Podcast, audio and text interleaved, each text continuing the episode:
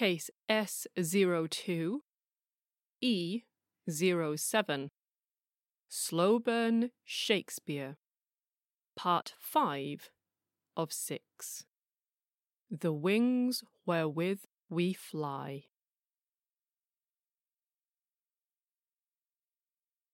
In the last 4 episodes, we've covered a lot of ground.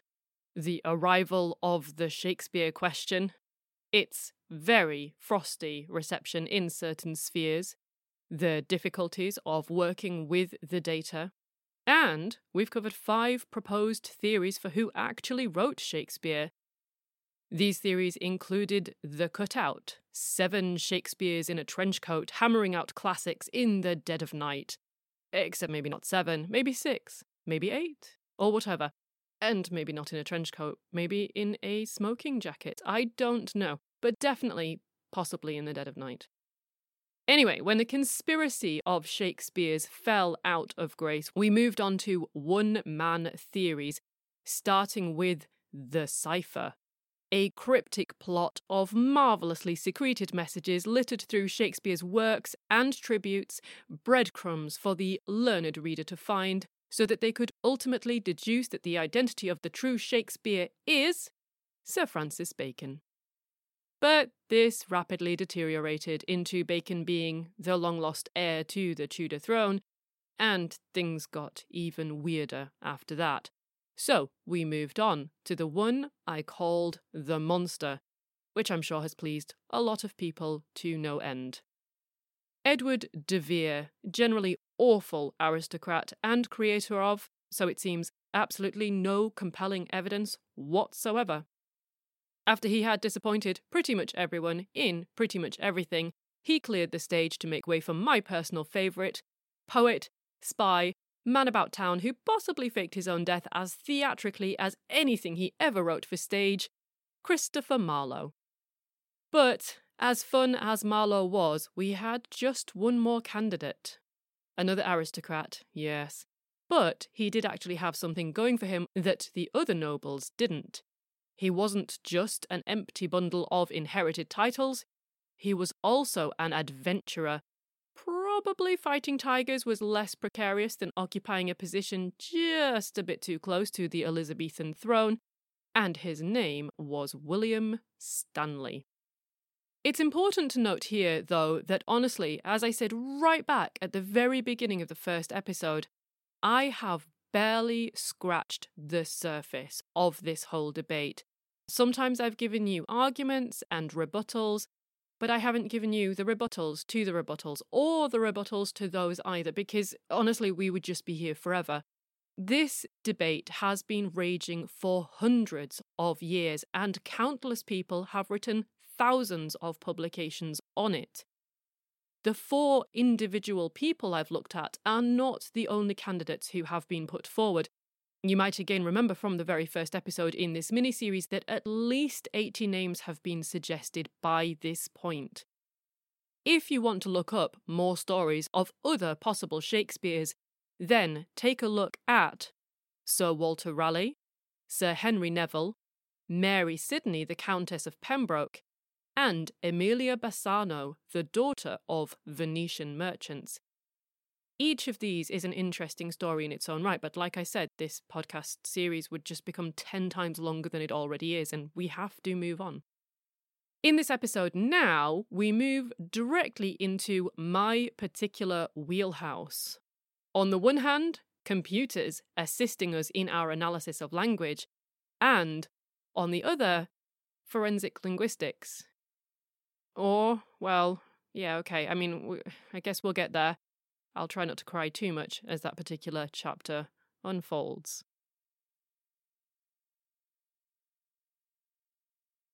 Welcome to En Clair, an archive of forensic linguistics, literary detection, and language mysteries.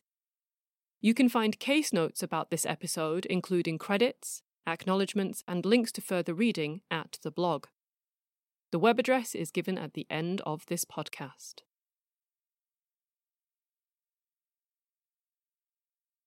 In 1991, the Shakespeare Clinic of Claremont Colleges published an article. In it, they claim that none of the long list of alleged authors, Marlowe, Bacon, De Vere, Raleigh, and so on, none of them could have written the Shakespeare canon. They also argue, in turn, that Shakespeare could not have written any of their writings. That, by the way, is yet another side theory, that lots of the works of, say, Bacon and De Vere and Raleigh were, in fact, penned by Shakespeare. And, of course, the converse theory has also been put forward, that, say, Bacon wrote many of the works attributed to De Vere and Neville and so on and so forth.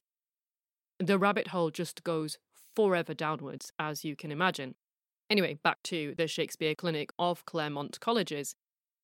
Much of their research was done using computer-based quantitative methods, and their declaration was based on modal and conventional tests. According to their results, Walter Raleigh was the closest match to Shakespeare based on modal testing, but this only gave him a 2% chance of being the author. Bacon, Marlowe, and De Vere, the three usual main candidates for authorship, were all far more distant from the Shakespeare writings.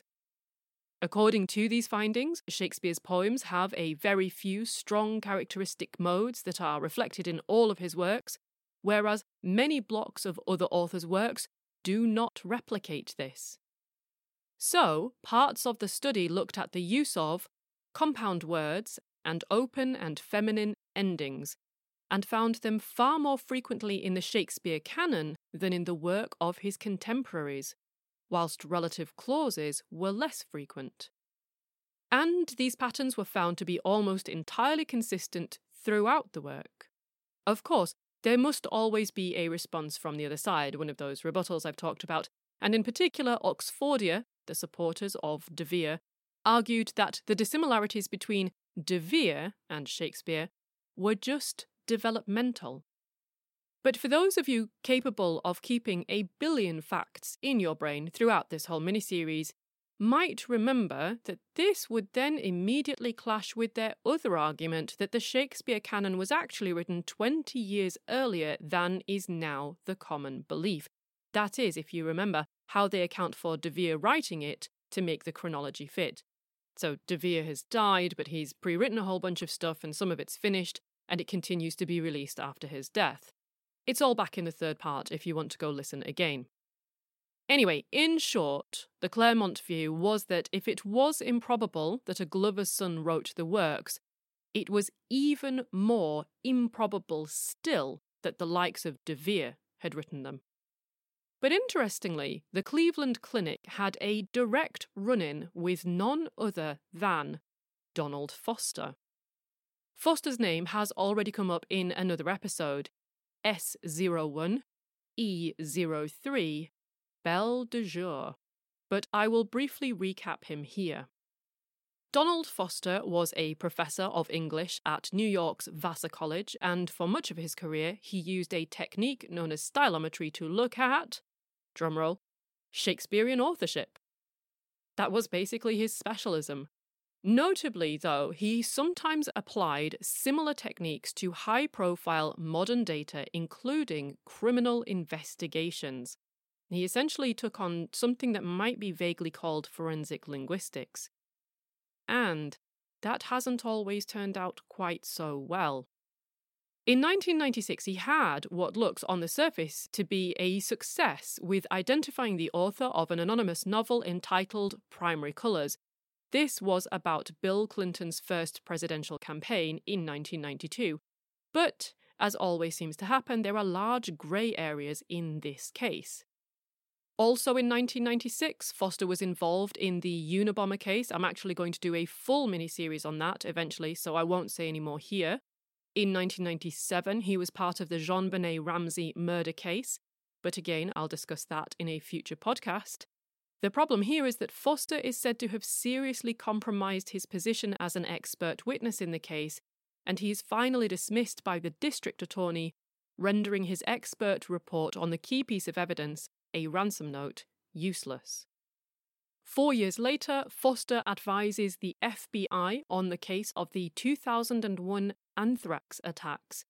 and writes a piece for Vanity Fair linking government scientist and bioweapons expert Dr. Stephen Hatfill with the attacks. Now, try to remember this bioweapons bit because it does come up again in a few minutes in quite an awkward way. Anyway, back to the tiny tangent. Unfortunately, the culprit is someone else. You will find out who in the proper episode.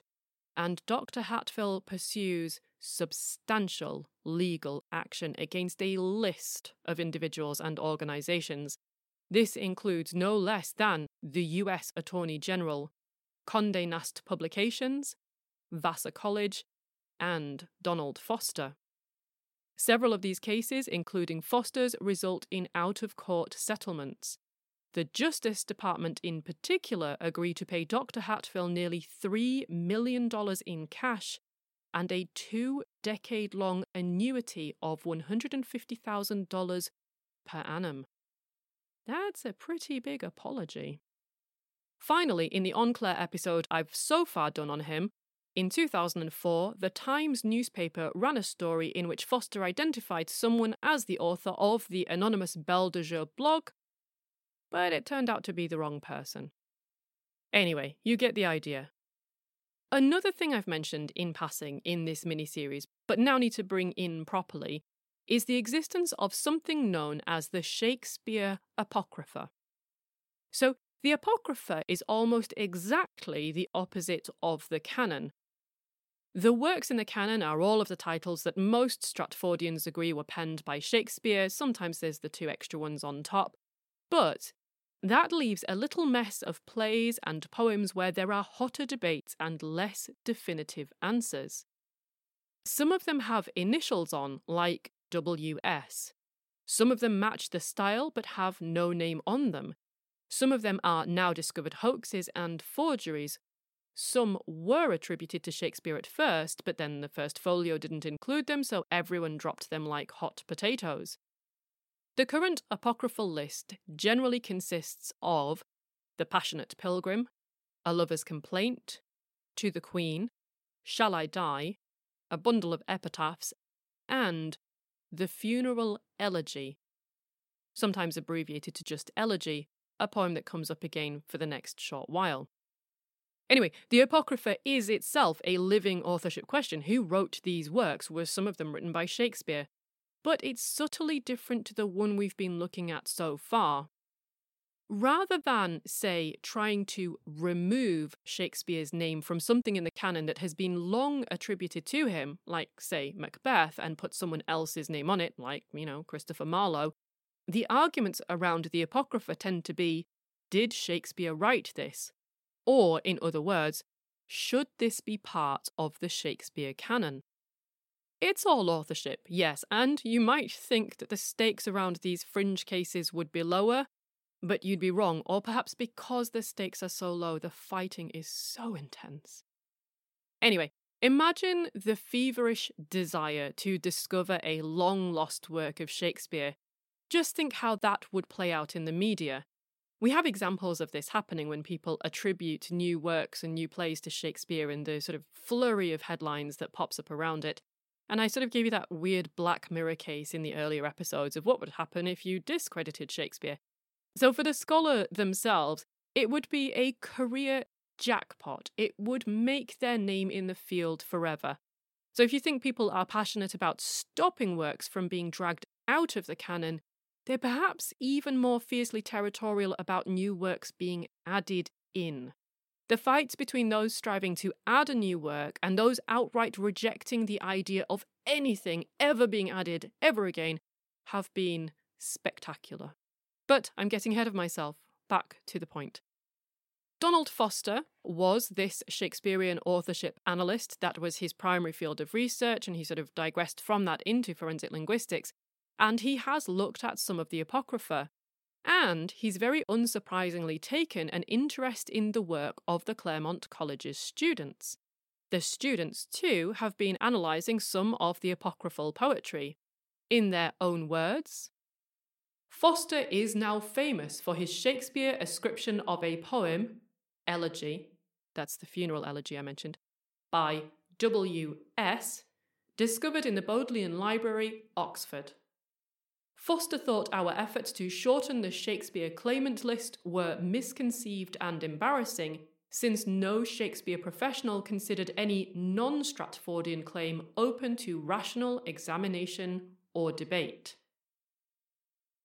Again, there's that gatekeeping I mentioned. Anyway, if I understand this quote correctly, Foster is presented as arguing that the only valid question is ascribing things to Shakespeare, not removing ascriptions from Shakespeare already made by, well, people like him. So suggesting alternative possible candidates is just ridiculous, and time spent on the question is time wasted. Anyway, back to Claremont. In 1996, when we were about to publish evidence contrary to his elegy ascription, he became our most implacable critic and censor. Now, that's a pretty harsh claim, so what did this criticism look like? Well, when the Claremont Colleges went to publish their paper entitled A Funeral Elegy and Other Controversies in 1996, after a long delay, it finally appeared in 1997. I apologise in advance for the ableist language I'm about to repeat, but according to Claremont, their article was repackaged, apparently without their knowledge, as a debate and with a sweeping, scathing denunciation of it by our old ally, Donald Foster. Foster, by that time, had concluded that the funeral elegy was Shakespeare's beyond all reasonable doubt, and gotten it accepted as possibly Shakespeare's in all three new American editions of Shakespeare's complete works. He no longer took kindly to our evidence to the contrary, but dismissed it categorically as idiocy, madness, and foul vapour. Now, as usual with these kinds of claims, I went looking for the original source that supposedly contained these words. I wanted to quote it verbatim, but I couldn't find it. Instead, I found the 1998 rebuttal by Foster actually discussing those very words. The whole thing is a mess. He says he never used the word, apologies for the ableist language again, that he never used the word idiocy, and you know, for what it's worth, that is a pretty extraordinary thing for someone to say. I mean, it's happened. Linguists can be really a lot. Even academics, or maybe especially academics, have been outstandingly rude to each other over the years, over the centuries even. So just because it's remarkable doesn't mean it's impossible. But Foster does accept that he used the phrase foul vapour, and then says it's been taken out of context. Okay. In that very same rebuttal, Foster doesn't come off at all wonderfully anyway.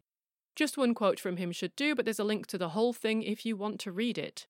He writes, "As a reluctant witness to massive sloppiness in the Claremont project, and having been rebuffed in every effort to steer Eliot and Valenza," those are the two main Claremont people, "to steer Eliot and Valenza in more rational directions, I came to view the Shakespeare Clinic long ago as a fiasco."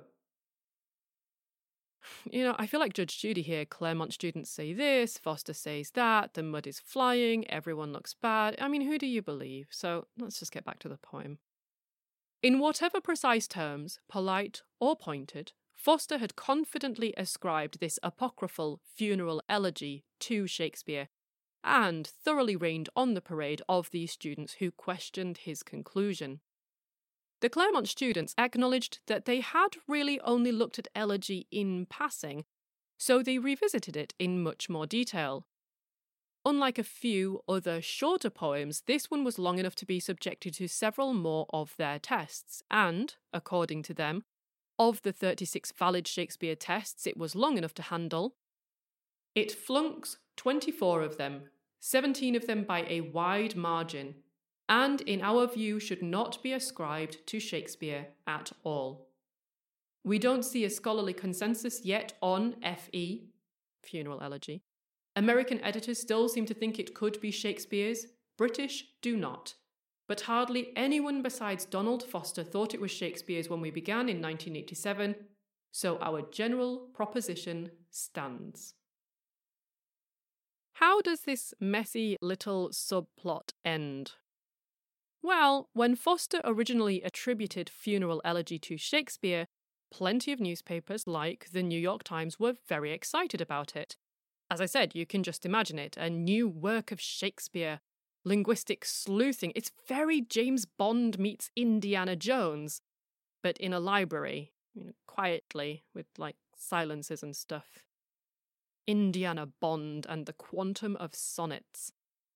Anyway, you can imagine the excitement, like when someone goes on Cash in the Attic and discovers that the old violin in Granny's bungalow is an immaculate Stradivarius. People get really emotionally invested in this kind of stuff. But however excited the media or the public, other scholars did not share that same enthusiasm.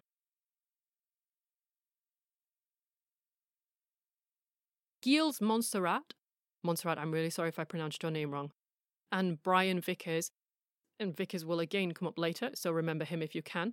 So Monsarrat and Vickers both undertake analyses of this poem, Elegy, and those analyses both reach similar conclusions. Monsarrat and Vickers published their results in articles and books, and in June 2002, Foster writes the following response on the Shakespeare mailing list. Quick note, I have trimmed loads of this for brevity. It was very long. You can find the link to the original on the blog. So, Foster replies thus. In 1996, having ventured an attribution of W.S.'s A Funeral Elegy to Shakespeare, I was blasted in the pages of the TLS, Times Literary Supplement. But Shakespeare's authorship was not as easily disproved as some skeptics anticipated. Though several alternative attributions were advanced, they failed for a good reason. They were mistakes. Recently, though, the French scholar G.D. Monsarrat may have succeeded where English and American scholars have failed, demonstrating in an article in the Review of English Studies that the elegy looks like the work of the Jacobean dramatist John Ford.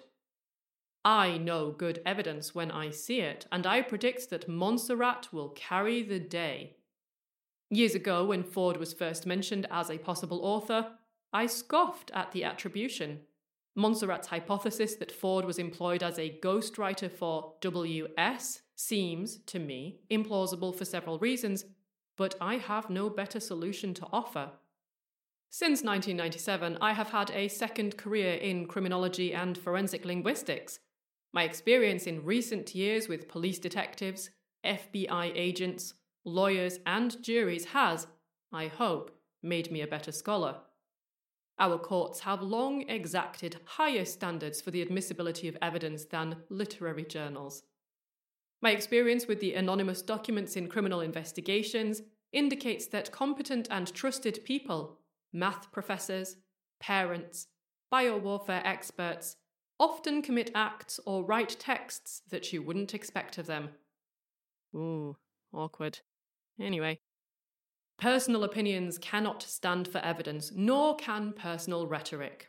But in light of the evidence marshalled by Monsarrat and possibly augmented by Brian Vickers' forthcoming book, the jury need not hold forth much longer on Shakespeare's authorship of A Funeral Elegy.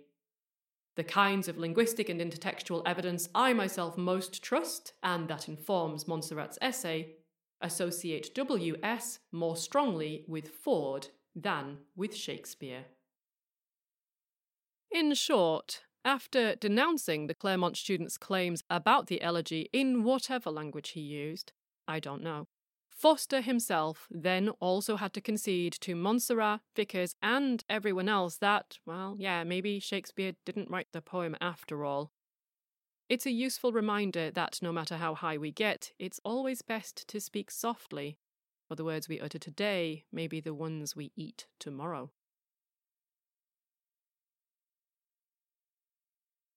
At this point, we've considered a ton of evidence, some stronger, some kind of dubious, that disputes the authorship of the Shakespeare canon.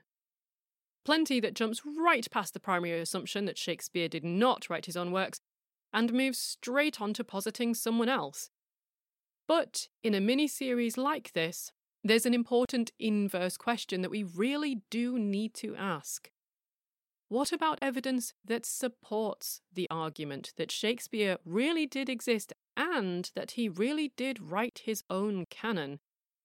Evidence that suggests that the Glover son actually was the real deal. As I have said so many times by now, lots of Shakespearean scholars generally see no reason to doubt the authorship of the canon, and that would be for a very simple reason. There really is quite a lot of evidence pointing towards the Shakespeare of Stratford being the author. But it's good to look over some of the specific claims one by one, especially those fairly robust counter-arguments for a majority of the points made by the antis. So let's go way, way back to some of the very first contentions we covered, and for no especially good reason, we'll just start with the many ways he spelled his name. Okay. So in the Elizabethan period, spelling actually wasn't standardised, and variations even in one's own name was perfectly normal. I actually touched on that when I mentioned the many varieties of Shakespeare's plays that exist. Spelling a surname like Shakespeare in 6 different ways really didn't mean that much. Also, some of the differences in his name can simply be put down to breviographs. This is a shorthand method for writing a common cluster of letters, so think of Xmas, for instance. The X is a breviograph for Christ. Another issue with the general anti-arguments is that quite often they are working on the absence of evidence. The missing school records are interpreted as him possibly not having much or any schooling at all. The will, failing to directly mention his works and the theatre, is taken to suggest that he didn't have anything to do with them. The lost 7 years are seen as evidence that he wasn't writing, and so on. And when you think about that, it's actually a fairly silly position for actually quite a few reasons. In fact, it's an outright rhetorical fallacy with a fancy Latin name, argumentum ex silentio. I recommend a swish and flick of the wand as you perform that particular curse. Anyway, back to the supposedly missing evidence. For a start, it is extremely normal for the time to not know much about the biography of playwrights. I mean, I already mentioned this anyway. We just didn't keep such great records back then. Why would we? Paper-based, handwritten records are expensive to make, laborious to fill in, hard to constantly organise, a pain in the backside to search. They take up huge amounts of space after a while, and they're massive hazards for pests, mould, and fires. And what would be the point? I mean, no one's thinking 500 years into the future when someone like me is trying to stitch together a middle-aged man's whole life from scraps of illegible parchment. So the lack of the records is just not weird. Nor is it evidence of really anything other than how logistically and bureaucratically difficult it was to keep records in a pre-computer era. Students of computing, I apologise for that remark because I actually do have some insight into how difficult it is to store massive databases of sensibly organised, digitised records. Let's move on and leave you to your grief. And remember too that we know more about Shakespeare than we do about most other Elizabethan playwrights. So is it possible that he didn't go to the grammar school? I mean, sure, of course, but as it is now, historically, education was seen as synonymous with class and consequence. It's difficult to imagine that his father, a high-ranking civic official, would have quixotically denied his son those very hallmarks of importance that would reflect back on himself. Later on, indeed, Shakespeare would work hard to have his father recognised as a gentleman, an actual title with material consequence in those days. Evidence then that issues of class and rank mattered in Shakespeare's family. There are other hints too that he did attend the grammar school. In his work, Shakespeare actually makes allusions to texts and to teaching methods commonly used in grammar schools at the time. He mocks schoolmasters. But, at the same time, remember what I said about this type of evidence. Shakespeare was renowned precisely because he created convincing characters, because he became someone else other than himself in the process of writing. So using the works as though they are biographical is very problematic. I can't wrap the antes on the knuckle for it and then just do it myself like it's all fine. So there are hints, but you can't lean on them too hard. Anyway, there's more to counter the antes. Scholars have pointed out that the contemporaries of Shakespeare, such as Marlowe and Johnson, came from similarly modest families, but supposedly nobody questions their authorship on that basis. Actually, people do question their authorship, and I've alluded to it multiple times now, including just at the start of the Claremont subsaga. But to characterise it more fairly, there hasn't been as much enthusiastic, impassioned, aggressive dedication to challenging their authorship. And even when it does happen, it's usually bundled up as part of the Shakespeare question anyway. And there's still more. Like I already said, as far as we can tell, there were also no public claims during Shakespeare's lifetime that he was merely a pseudonym. No one ever pointed out that Shakespeare and Bacon never appeared in the same room at the same time. You remember the Batman principle? Was Shakespeare the hero the Gothic needed but didn't deserve? That was obviously a joke, not a coded message. Please do not dig up your local pond on the back of it. Anyway. What about those lofty, inaccessible themes? Royalty, courts, politics, law, medicine, science, all that stuff that Shakespeare supposedly couldn't have known about or experienced for himself. Well, I mean, he could learn as he went. And I'm also pretty sure that he could probably just, hold a conversation. It wasn't impossible for him to talk to people who did have these experiences. Maybe to even get experts or quasi-experts in those fields to vet his early drafts and correct any screaming errors. I mean, just one example of this is when his daughter married Dr. John Hall, a physician. After that, more medical references were made in the works. For his courtly information, he could easily have spoken to wealthier patrons and friends. Plenty of these were minor nobles. They were in his general acquaintance, and I'm sure at least some of them would have loved to instruct Shakespeare on the finer points of propriety. Even royalty loved gossip. And once his plays started to become popular, he did then go on to perform in royal courts and for the aristocracy, which would have given him yet more insight still. And many of his plays were based on pre-existing stories. He could have learned any amount from his own exposure to the works of others. Added to this, many episodes ago, I did mention that none of the ordinary watchers of his plays would have been able to hop on the internet to fact-check his work. Had they might have spotted quite a litany of anachronistic and geographical and classical gaffes. As befits a man who probably hasn't travelled the globe and isn't some sort of unparalleled repository of world knowledge, the canon contains any number of errors, and they are great. So, Shakespeare gifts the ancient Romans with mechanical clocks and billiards. Okay, I can understand billiards, it's just balls and sticks, but mechanical clocks, that's amazing. He gives Bohemia a coast. He gives Elsinore cliffs. He describes a ship journey between two cities that are next door to each other in the middle of a country, no ship needed, and so forth. He makes other goofs besides, including not knowing how many classical names would scan and therefore screwing up their placement in verse. In fact, in these very errors, we have a tenuous link between Shakespeare and the grammar school that he supposedly might never have attended.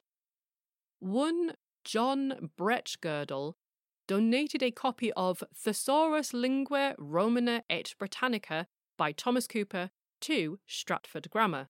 That would have been the school he would have attended. And this book contains several errors.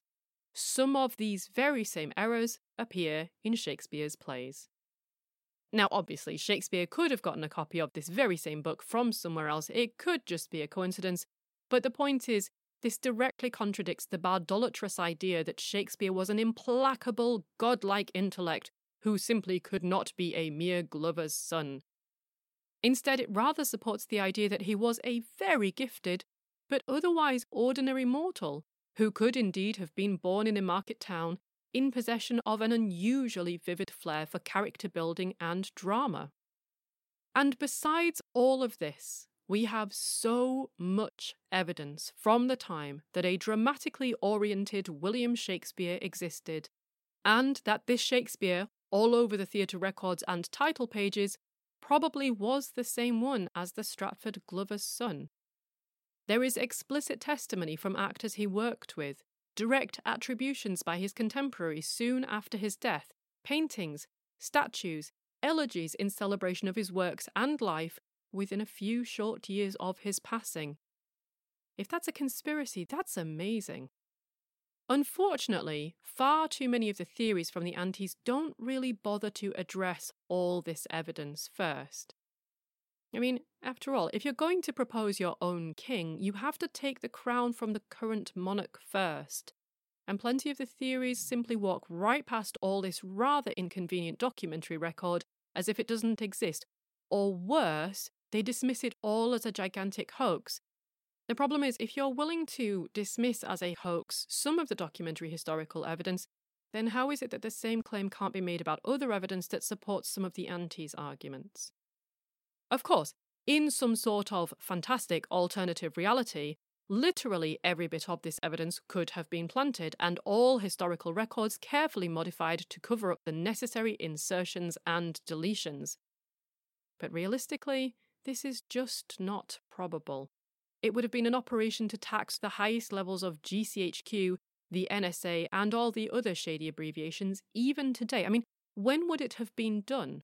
By whom? What for? And the always important question, cui bono?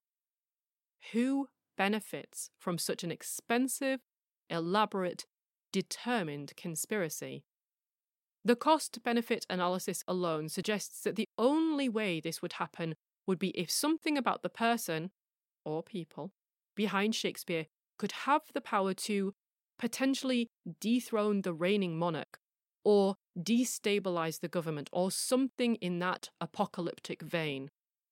Again, possible? Sure. Great fiction? Absolutely, I would read that book all day. Plausible? Likely? Probable? Not really.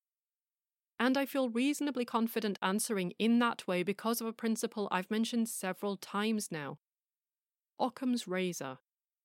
This is the notion that, statistically, logically, universally, the simplest explanation is most likely to be the correct one. This is purely because the simpler events are statistically more likely to successfully happen versus the more complex ones. If the events are more complex, there are more things that can more easily go wrong. And in this case, the simplest theory, with by far the most evidence already in its favour, is that William Shakespeare, the Stratford Glover's son, is indeed the author of the works attributed to him. So, that's it, right? We've answered the authorship question, haven't we? That's the end of the story, right? Not quite. In all of this, I have been delicately tiptoeing around, and sometimes stepping directly in but not properly acknowledging, a really obvious issue. This might actually have been driving some of you mad, but hopefully this deals with it now. The idea that Shakespeare independently wrote every word of every play and every poem with no creative input from anyone, like some sort of feverish, solitary genius, is arguably as extreme as the idea that he wrote none of the works ascribed to him. For what it's worth, personally, I don't think either position is the truth. As with so much in life, I suspect that the answer is somewhere in the middle.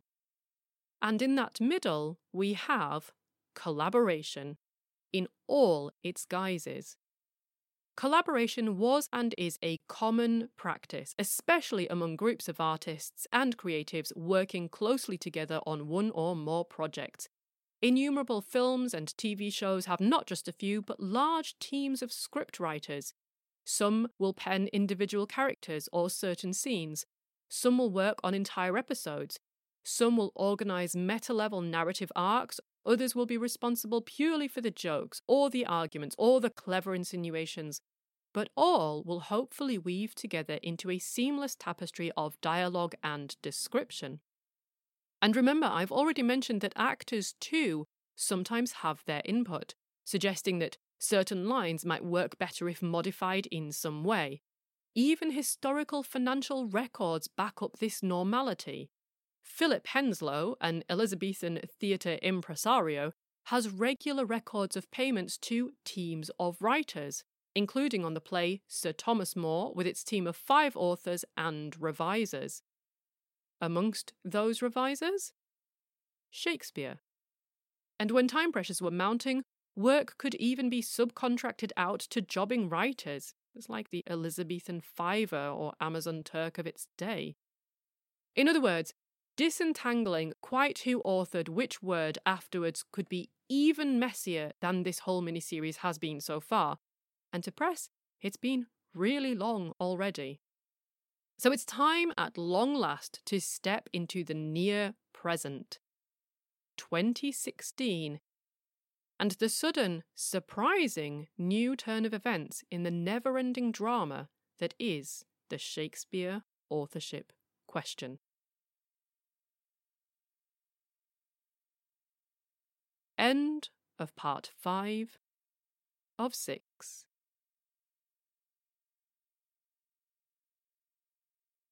If you're interested in more Shakespeare content from linguists at Lancaster, then search the internet for FutureLearn Shakespeare's Language. Those 4 words, FutureLearn Shakespeare's Language. This free online course is all about both revealing the meanings in the works and exploring the myths about Shakespeare in general. And as a bonus, you get introduced to corpus-based methods for analysing Shakespeare. What's not to love? This episode was researched and fact-checked by my research assistant, Rebecca Jagodzinski, and my intern, Debbie Tomkinson. And it was narrated and produced by me, Dr. Claire Hardacre. I am also extremely grateful for all the input I've had from the renowned Shakespeare authority, Professor Jonathan Culpepper, creator of that online course I mentioned, who has patiently entertained this whole mini-series idea from inception to gruesome, bloody execution. However, this work wouldn't exist in its current form without the prior efforts of many, many others. You can find acknowledgements and references at the blog. Also there, you can find data, links, articles, pictures, older cases, and more besides. The address for the blog is wp.lancs.ac.uk/enclair, and you can follow the podcast on Twitter at _enclair, or if you like, you can follow me on Twitter at Dr. Claire H.